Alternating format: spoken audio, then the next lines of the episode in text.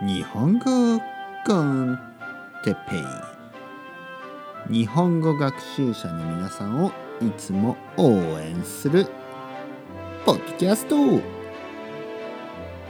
日はおすすめの勉強方法について。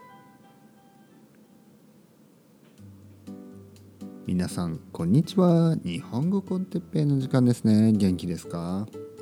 僕は元気ですよ。今日はおすすめの勉強方法について話したいと思います。何の勉強方法かというともちろん日本語の勉強方法ですね。そして答えはねその答え。皆さんもう知ってますね。おすすめの勉強方法で一番おすすめの勉強方法はね僕が勧める一番の勉強方法はもちろん日本語コンテッペですね。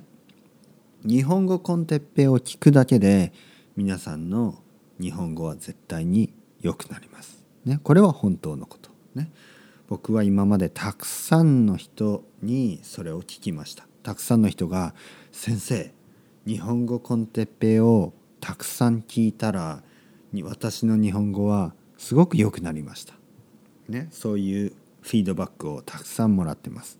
だからこれは本当ですね。本当の話、えー、だけどポッドキャスト以外にもね、えー、おすすめの勉強方法はあります。例えば例えば、えー、YouTube ね、YouTube もいいですね。いいと思います。ただ僕は日本語コンテッペイの方がいいと思います、えー、あとはワニカニ。ワニカミワニカニもいいですね。ワニカニというサイトで漢字の勉強ができますね。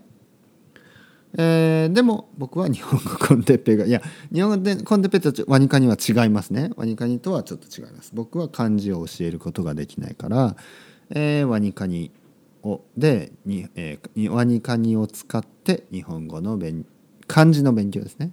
漢字の勉強するのはいいと思います。あとおすすめの勉強方法はもちろん、えー、皆さんが皆さんの周りに日本人がいれば日本人と話す、ね、必ず日本人と日本語を話す、えー、話すことをしてください。ね。やっぱりインプットだけだとうんまあ悪くはないんですけどできればやっぱアウトプットをした方がいいですね。例えば、えー、日本人と例えばね僕とえー、レッスンの中で日本語を話す。すいません。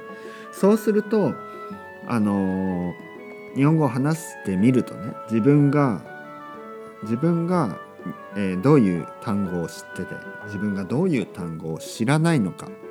自分がどういう文法を知ってて自分がどういう文法を知らないのか、それに気が付くことができます。そしてもっともっと勉強しようと、ね、思うことができます。だからそうですね。やっぱりおすすめの勉強方法は日本語 con Teppei をたくさん聞く。そして僕のレッスンを取るですね。僕とたくさん日本語で話す。興味がある人は italki ね italki で僕は教えてるので鉄平先生ね、日本語 con Teppei とかね鉄平 italki で検索してみてください。それではまた皆さんチャオチャオ hasta luego。またねまたねまたね。